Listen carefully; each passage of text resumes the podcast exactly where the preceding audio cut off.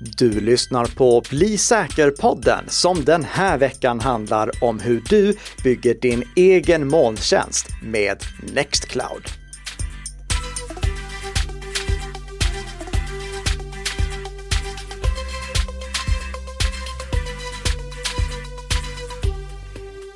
Ja, god morgon, god morgon och välkommen till Bli säker-podden med mig, Karl-Emil Nicka, som för tredje veckan i rad har en gäst med mig. Ja, det är ytterligare ett specialavsnitt jag har att bjuda på den här veckan.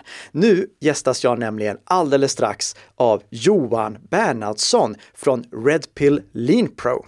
Och vi kommer att prata om vad som går att åstadkomma med det här fantastiska öppen källkodsprojektet Nextcloud.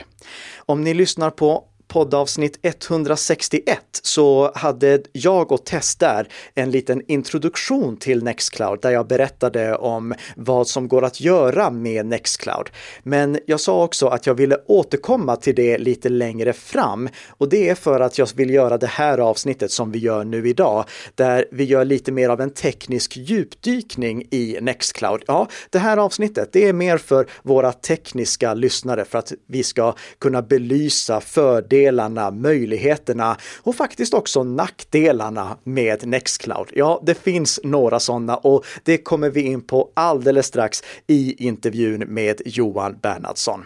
Men innan vi går in på det så vill jag eh, påminna om vikten av att kunna exportera sin data och att ha backup på sin data. Inte bara förlita sig på att datan finns i molnet någonstans, utan att faktiskt också ha backup på den.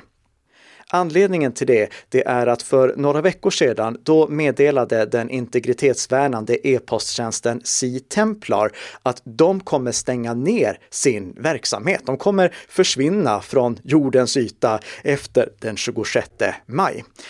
De eh, uppmanar därför alla användare att eh, så snart som möjligt gå in och exportera alla sina mejl så att de inte försvinner. Och utifall vi skulle ha några C-Templar-användare som lyssnar på den här podden, även om vi aldrig har rekommenderat C-Templar, jag har inte ens nämnt C-Templar eh, någon gång genom åren. Men om vi har någon användare där, se till att exportera dina mejl snarast möjligt.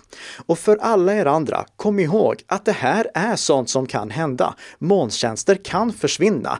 Vi, om vi bara pratar om e-posttjänster specifikt, då kan vi ta ett exempel från 2013. Då försvann Lavabit från jordens yta. Lavabit, det var e-posttjänsten som bland annat Edward Snowden använde. Och när eh, Lavabits grundare blev ålagd att släppa in amerikanska trebokstavsmyndigheter i systemen så att de skulle kunna spionera, då valde Lavabits grundare att helt enkelt stänga ner verksamheten så att Lavabits kunder skyddades. Det är inte alltid sådana saker som gör att eh, en tjänst försvinner det, eller eh, bara blir otillgänglig. Det, det, har vi ett svenskt exempel på till och med som vi pratade om ganska nyligen. Det var eh, 2020 som Miss Hosting-ägda FS Data råkade ut för ett stort mejlhaveri som påverkade deras kunder. Deras kunder kunde då inte mejla under de första dagarna och sen tog det flera veckor innan alla mejl var återställda. Så det är ytterligare en påminnelse om varför det är så viktigt att ha offline-kopior på sina mejl. Att se till att det finns en kopia som går att komma åt även om e-posttjänsten inte är tillgänglig. Med Proton Mail, som är den rekommenderade e-posttjänsten här från mig, eh, så går det inte att synka mejlen offline med gratisversionen. Då behöver man ha betalversionen och den kostar från 5 euro i månaden. Men har man betalversionen av Proton Mail, då går det både att exportera alla mejl så att man kan ha ett eget litet backup-arkiv och det går att synka hela sitt Proton Mail-konto med Outlook eller med Apple Mail så att alla alla ens eh, mejl finns lagrade lokalt på datorn också. Utifall Proton Mail skulle försvinna eller ifall eh, Proton Mail som är baserade i Schweiz plötsligt skulle bli oåtkomliga för oss i EU. Om ni följer mig på Twitter, då har ni säkert sett vad jag har rasat över den senaste veckan. Det är eh, e EU-kommissionär Ylva Johansson som har lagt fram ett förslag som kräver att det ska finnas bakdörrar i alla end-to-end krypterade konversationslösningar.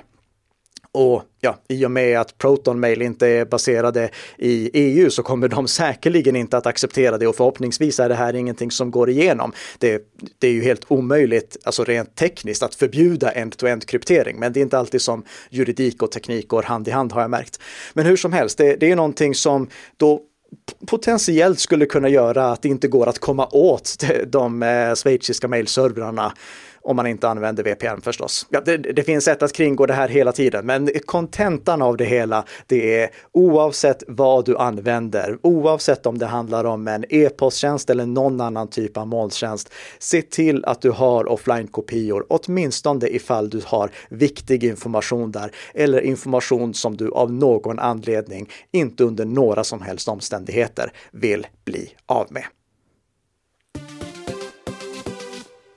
Då har jag äran att få säga god morgon och välkommen till troligtvis Sveriges främsta Nextcloud-expert Johan Bernhardsson. Tack! Du är eh, konsult på Redpill Lean Pro om jag har förstått det rätt nu. Du, du har jobbat på många olika företag, men vad är du just nu? Just nu så sitter jag på eh, ett dotterbolag till Redpill Lean Pro som heter Digital Workplace. Ja, och vad är det du jobbar med där? Vi jobbar med uh, alternativ till uh, Office 365, Teams och Google Workspace. Uh, mjukvaror baserade på öppen källkod som ska kunna ersätta dem helt enkelt. Det är bland annat Nextcloud, Mattermost, Jitsi, Element med flera. Alltså populära öppen källkodslösningar som går att antingen drifta själv eller att eh, köpa driftade hos någon aktör som har dem inom EU eller i länder som har adekvat dataskydd åtminstone. Yes, det stämmer. Men det var ganska nyligen du började på Red Pill Lean Pro. Kan du inte ge oss en sån här liten snabb översikt över varifrån du kommer och hur du hamnade på Red Pill Lean Pro till slut? För jag tror att det är eh, avgörande för man ska förstå vilken otrolig Nextcloud-kompetens du besitter. Mm, Eh, jag har jobbat med eh, öppen källkod i snart 30 år. Eh, och har drivit lite olika bolag, men, men det senaste innan Red Pill Pro, Kafit AB, jobbar med säkerhetsfrågor, öppen källkod, IT-support och sen för och prestandafrågor framför allt på Lampstack. Och för fem år sedan, lite mer än fem år sedan, så kom resan upp och att vi behövde ersätta vår interna lösning med någonting annat. Och då kom OwnCloud och Nextcloud upp på tapeten. Nextcloud var ju precis släppt när vi började titta på det. Uh, mm. Och uh, där, snart därefter så insåg jag att med den kompetensen jag har av Linux och lampstack och prestanda och säkerhetsfrågor så passar det alldeles utmärkt att jag lever, levererar det här vidare till mina kunder. Ja, men du, du, du, nämnde OwnCloud här. Nextcloud kommer ju från OwnCloud-projektet och det var någonting som jag inte gick in på i vårt förra avsnitt om Nextcloud. Vad var det som hände där när det plötsligt blev två olika versioner? Kortfattat så gillade väl inte Frank som startade upp OwnCloud hur investerare, venturekapital som faktiskt hade investerat i OnCloud eh, drev projektet. Eh, hur communityn sköttes och att eh, communitybidrag gick upp i Enterprise-version eh, som gjorde att communityn inte fick se mycket av det. Och då valde han att hoppa av och eh, forka av det till eh, Nextcloud i slutändan. Det här låter uh, väldigt likt det som hände med OpenOffice när OpenOffice-projektet delades upp i OpenOffice och LibreOffice. Ja, vem är det som äger communityn egentligen är ju kontentan på båda dem. Ja. Jo, precis, precis. Hur har framtiden gått för konkurrenten OwnCloud? Har det blivit som med OpenOffice att intresset har dalat till förmån för det nya heta? Eh, de, eh, OwnCloud lever fortfarande kvar. Mm. Eh, däremot så, så vet jag inte hur mycket nyförsäljning det blir på, på OwnCloud. Eh, jag har ju varit med och migrerat en hel del lösningar från OwnCloud till Nextcloud. Mm. Men ditt intresse för de här lösningarna, varifrån kommer det egentligen? Var, varför bryr du dig om att eh, kunna liksom köra sin egen Nextcloud-server, ha sina egna filer på ett ställe där man har kontroll över dem? Varför bryr du dig om det? Eh, dels är det av privacy-skäl. Jag vill, jag vill inte att någon annan ska gå in och pilla på mina grejer. Eh, men sen framför allt så tycker jag att man ska eh, vara digitalt suverän. Alltså man, man ska ha kontroll och äga sin egna information. Och det gör du ju inte om du lägger det i någon annans molntjänst egentligen.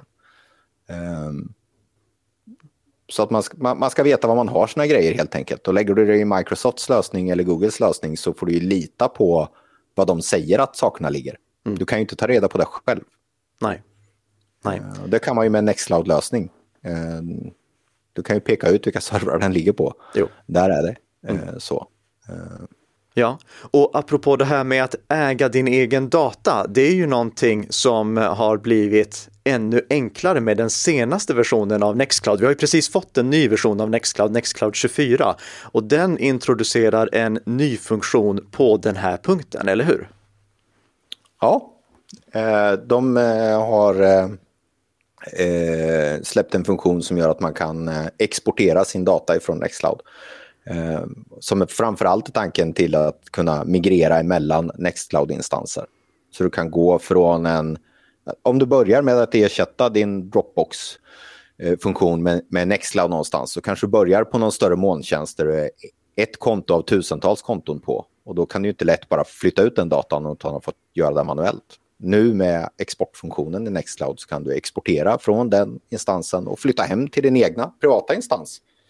Eller till någon annan molntjänst, annan eh, molnbaserad Nextcloud-instans. Det är alltså någonting som man skulle kunna använda för att låta Nextcloud skala i takt med att antingen ens privata behov växer eller att ens företag växer. Ja, ja. precis. Och vi pratade ju i vårt förra avsnitt om Nextcloud om eh, till exempel Hetzner som erbjuder en sån här nyckelfärdig lösning för att eh, få en Nextcloud-instans för alla som liksom vill sätta upp Nextcloud på det absolut mest simpla sättet och slippa att ta ansvar för underhållet av själva eh, servern, då skulle man kunna använda till exempel Hetzners lösning för det, just för att det är så enkelt att komma igång med. Och nu finns ju då en möjlighet att också ta datan därifrån ifall man vill byta till någonting som är lite kraftfullare. Eh, ja. Nu är faktiskt en sanning med modifikation för att Nextcloud 24 eh, har inte blivit tillgängligt hos Hetzner än. Så den funktionen finns inte där än, men den kommer förhoppningsvis. Men jag, jag tycker det, det, ger oss en väldigt snygg ingång på det här med att växa med Nextcloud. Eh, att det är någonting som kan passa allting från privatpersoner till kanske storföretag till och med. Eh, men låt oss prata lite om de här olika typerna av eh, kunder. En vanlig privatkund vad är det en vanlig privatkund efterfrågar när det kommer till Nextcloud? Först och främst så är det ju att kunna lagra sina filer någonstans. De, de vill ha något som Dropbox eller Google Drive. Mm. Eh, och där de kan komma åt informationen från mobilen och från datorn. Ja. Det är ju den första funktionen man tittar på. Man tittar inte så mycket på kalendrar och adressböcker och, och, och, och sådant. Men det, men det borde man göra som privatperson. Man borde flytta in det också. Mm. De som har lyssnat länge på podden, de vet vad jag tycker om adressböcker och hur otroligt viktigt det är att man tar ansvar för de personuppgifter som man har i sin adressbok, för de är ju trots allt någon annans. Men, ja. men skulle du säga att eh, en lösning som Hets, eh, Hetzners är gångbar för en privatperson? För jag tänker att om de inte vill sätta upp sin egen server hemma, vilket kräver en hel del kompetens, inte minst när det gäller eh, att underhålla den för att hålla den säker, det, det, det blir ju väldigt snabbt dyrt om man ska köpa en Nextcloud-tjänst av ett företag som privatperson? Ja, det, det, det blir det ju. Det springer snabbt iväg i pengar. Mm. Eh, så ja, Hetzner är alldeles utmärkt. Eller om man är lite tekniskt lagd så finns ju en Raspberry Pi-lösning och sen finns ju Nextcloud VM från Hansson IT. Ja. Eh, som snabbt går att plocka upp om man vill, om man vill hosta själv hemma då. Mm. Och Hansson IT, bara så att alla känner till också bakgrunden till Hansson IT. Eh, startades av Daniel Hansson eh, men köptes av mig förra året. Då går vi till små och medelstora företag. Det är som eh, situationen som Nikka Systems befinner sig i. Det, vad är de stora fördelarna för ett litet eller medelstort företag? Varför ska ett sådant företag använda Nextcloud? Man, man, man eh, kommer ganska snabbt igång med liknande funktioner som finns i Office 365. Mm. Eh, och till en början så kan man ju faktiskt ha en liten lösning eh, som inte behöver kosta så mycket pengar. Och sen när man växer upp och kommer upp och blir ett antal användare, då kan man gå upp och betala för Enterprise-licensen som börjar vid 50 användare. Ja. Eh, och få professionell support och, och kunna växa, växla uppåt på den biten. Men här, här, finns ju några kostnader och jag kan bara ta några exempel. Vi har ju då eh, kostnaden för själva Nextcloud-servern. Eh, oavsett mm. om det är någonting som man sätter upp själv eller ifall det är någonting som man hyr av ett företag så som ditt. Sen så har mm. vi kostnaden för Office-lösningen. Vi har kostnaden för Nextcloud Talk-lösningen. Mm. Börjar det inte snabbt springa iväg här kostnadsmässigt om vi jämför med då till exempel Eh, Office 365 eller Google Workspace? Tittar man på uh, om man har en, en eh, VM någonstans som man börjar för kanske fem användare och man inte behöver ha så jättestora möten uh, så landar det ju någonstans runt 40-50 kronor i månaden per användare. Mm. Och tittar man på Microsofts lösning, vad ligger Basic-paketet på? 65 kronor eller någonting sånt där. Ja, det är precis. Och användare. Ja, men eh. du, då ingår faktiskt e-postserver också och det är någonting som jag tror att många som börjar kolla på Nextcloud saknar. Det, det finns en e-postapp men det finns ingen e-postserver. Och visst, jag eh, eh, tjatar ju en gång i månaden åtminstone på att använda samarbetslösningar som till exempel Nextcloud Talk, vilket är för övrigt det verktyg som vi gör den här intervjun över. Vi, vi har Nextcloud Talk nu när vi pratar med varandra. Men Eh, jag, jag, självfallet ska vi använda det hellre, men e-posten fyller ju fortfarande en väldigt viktig funktion för alla företag. Eh, tittar man för, för små företag, det är ju en vanlig IMAP-klient i Nextcloud, så du kan använda valfri, alltså du betalar ju ändå för ett webbhotell. Där har du en e-postlösning. Mm. Och tittar du på större företag när man börjar knalla upp eh, över 100 användare, då kanske man vill ha det här provisionerat allt i ett, men då finns det ju faktiskt i Nextcloud en provisioneringslösning för e-postkonton. Så när du skapar ditt Nextcloud-konto så provisioneras det även upp ett e-postkonto transparent mot ett, en mailserver. Gör Den får du visserligen sätta upp själv då, men, men uh, lösningen finns för att kunna managera konton mot, mot en mailserver via Nextcloud. Vet du vad, det hade jag ingen aning om. det, det, hade jag missat helt. Men eh, om vi går till stora företag då, då behöver vi någon typ av katalogtjänst, någon typ av lösning för att kunna hantera alla användare på ett centralt ställe. Och ifall vi kollar på till exempel då Microsoft eh, 365, då får du ju deras molnbaserade lösning Azure AD. Finns det någonting liknande för Nextcloud också, för företag som vill kunna administrera alla sina användare från ett och samma ställe? Ja, Eh, det finns ju en lösning om man vill ha något mer som verkligen liknar AD. Då har du ju Fri IPA som är en LDAP-lösning och provisionering av konton. Eh, annars så vill du ha lite enklare grejer så har du ju Keycloak eh, som du kan installera upp och då får du ju OpenID och SAML provisionering där du centralt kan hantera konton mellan olika tjänster och haka på Nextcloud på det. Mm. Uh, och sen kom, har det ju kommit en tredjepartsapp i Nextcloud nu som gör att Nextcloud själv blir en, en OpenID-provider. Så okay. du kan provisionera ut konton ifrån Nextcloud till tjänster som hanterar OpenID. Snyggt, snyggt. Då är ju egentligen bara stora frågan varför ser vi inte ett större intresse för Nextcloud? Vi, vi har ju fått lite intresse från våra svenska myndigheter nu.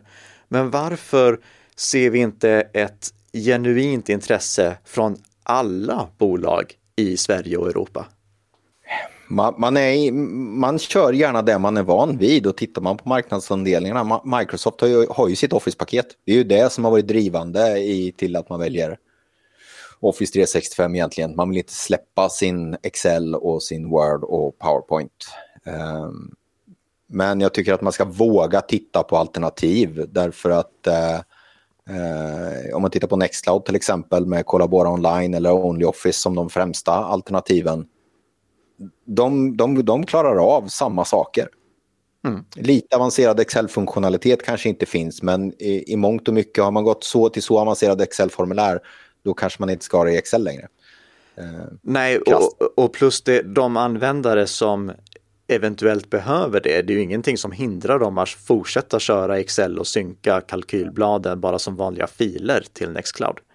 Nej, det stämmer. Eh, helt klart. Och är det nu så att man nu är jätteinsnöad på Microsoft-grejerna så, så eh, eh har man Enterprise-licens så finns ju möjlighet, eller det kan man göra med open source-varianten också, community-varianten också. Microsoft har ju faktiskt någonting de har, som heter Office Online som är en, en on-prem hostad bantad version av Office i webbläsaren. Uh, och den går att integrera med Nextcloud. Jaha, finns det eh, on-prem också, alltså med, så man kan hosta det själv och inte bara ja. i... Okay. Har man rätt typ av volymlicens så ingår det i volymlicensen. Vi har satt upp en Microsoft-server som hanterar det mm. med eh, IIS och vad nu allt det innebär. Men eh, den möjligheten finns att integrera det med Nextcloud. Men låt oss då säga att det finns intresse för Nextcloud, att det finns kunder som vill ta hand om sin egen data eller ha kontroll över sin egen data. Var börjar de överhuvudtaget? Hur, hur, liksom, vad är steg ett? För det är väldigt lätt att komma igång med Office 365, eller förlåt, Microsoft 365 som det heter nu. Men bara baserat på det vi har pratat om här hittills, då låter det som att det är svårare att komma igång med Nextcloud jämfört med Microsoft 365 och Google Workspace.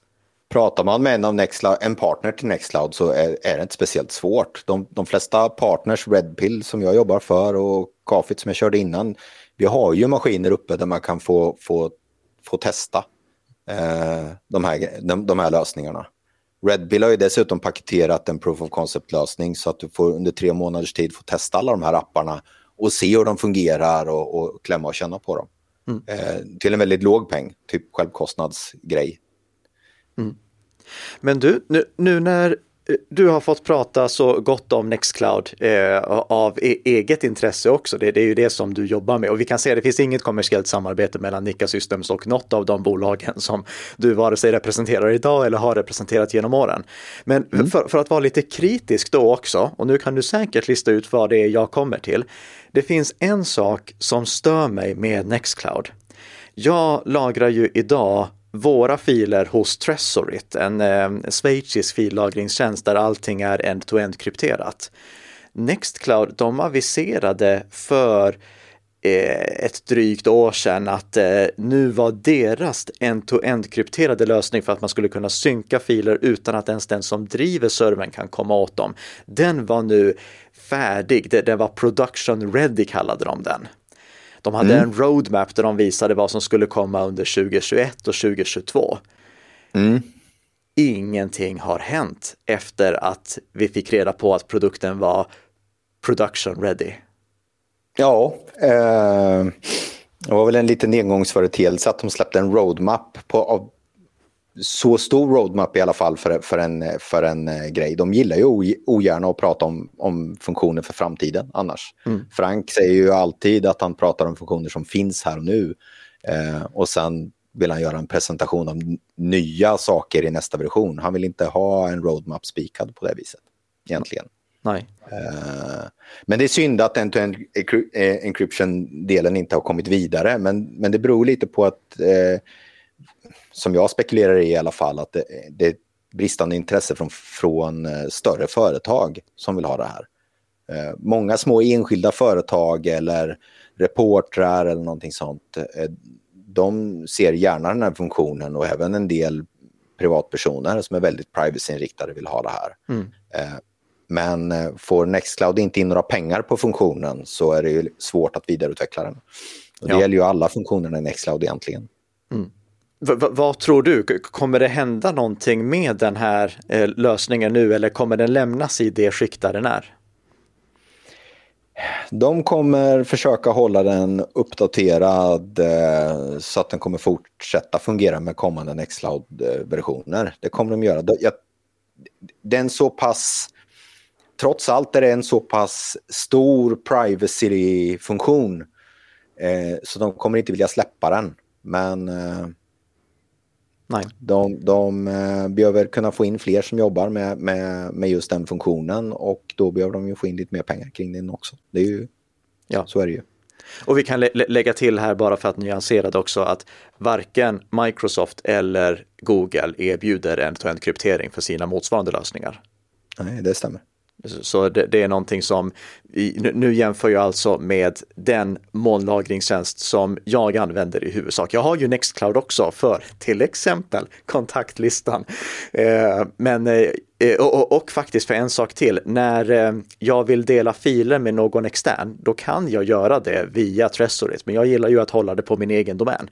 Så då kan jag lägga det på Nextcloud som är på en subdomän till nickasystems.com så att alla ser att okej, okay, men det här är faktiskt någonting som ligger på nickasystems.com och inte bara någon helt annanstans. Mm. Jag är mycket nöjd med det svaret. Jag hade hoppats att du skulle säga att du har inside information som säger att oh, men om en månad då kommer allt det här vara fixat med end-to-end krypteringen. Men jag förstår, jag förstår. Då, då innebär det egentligen att eh, och om Nextcloud lovar någonting som ska komma om ett eller två år, då ska man kanske ta det med en nypa salt. Man kan, man kan ju hoppas på att det kommer och att de kan hålla roadmappen. Ja. Eh, tittar man på funktioner i i eh, talk och i kalender och så, så där, där tenderar de ju att hålla den. Eh, finns väl en sak som har stått på roadmappen väldigt länge i talk i och för sig som inte har kommit än och det är ju eh, federering av videosamtal, mm. videomöten och ja. chattar. Eh, den har ju inte kommit än, den jobbar de ju fortfarande på. Så eh, för våra lyssnare, det här innebär alltså att nu kunde inte jag ansluta från vår Nextcloud till eh, Redpill Leanpros Nextcloud utan jag har fått logga in som gäst på Redpill Leanpros Nextcloud för att delta i det här samtalet. Yes.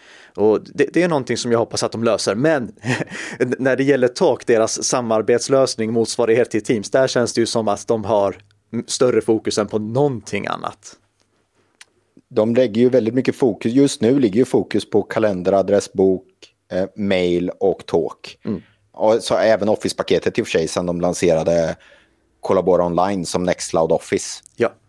Och, och, och, och, du, det, det, kan du då få som sista fråga så vi kan få lite flame war här också. Det, ska man köra Collaborate Office eller Only Office? Själv föredrar jag att kollaborera online alla dagar i veckan. Eh, men båda är lika kompetenta. Eh, och ena månaden så är jag Only Office bäst på Microsoft-format och nästa månad är Collaborate Online bäst på Microsoft-format. Okay. De utvecklas ju ganska högt tempo båda två, men med diverse funktionalitet. Vilken är, vad är huvudskälet till att du föredrar Collabora Office och troligtvis skälet till att eh, Nextcloud valde att det skulle vara den inom citationstecken officiella Office-lösningen för Nextcloud? De, dels är den ju i princip, ja den är ju open source, det är ju LibreOffice online som är Collabora online. Mm. Men eh, sen är det privacy-delen, dokumentet lämnar aldrig servern, det man skickar ut det är en en pixelström av förändringar bara till användaren. Så dokumentet ligger inte i någon JavaScript i webbläsaren, eh, ingenting sånt. Eh, det är en enklare design på serversidan med Cool VSD som ligger bakom. Eh, Medan OnlyOffice är ju, kräver en Redis och det kräver en, en eh, messaging, en RabbitMQ. Eh, det är lite mer komponenter bakom OnlyOffice och sen så redigerar du dokumentet i webbläsaren och det laddas ju upp i webbläsaren. Mm. Eh, konverteras till deras egna format och eh, körs i webbläsaren. Men å andra sidan, när du kör det i webbläsaren, då behöver du inte lika mycket serverresurser. Det är sant. Men eh, Collabora tar inte så vansinnigt mycket på serversidan i alla fall. Nej. Där har de optimerat väldigt hårt. Mm. Uh, och framförallt då, jag själv kör ju på en liten Surface Go så att jag tycker det är alldeles utmärkt att resursen ligger på serversidan istället för på klientsidan. Ja, och när det kommer till just eh, prestandaoptimeringar, det är ju någonting som de har jobbat oerhört mycket med i Nextcloud 24 också. Det var kanske den största nyheten att de har jobbat väldigt mycket med prestandaförbättringar. Så det ser jag fram emot att kunna testa när jag uppgraderar till Nextcloud 24.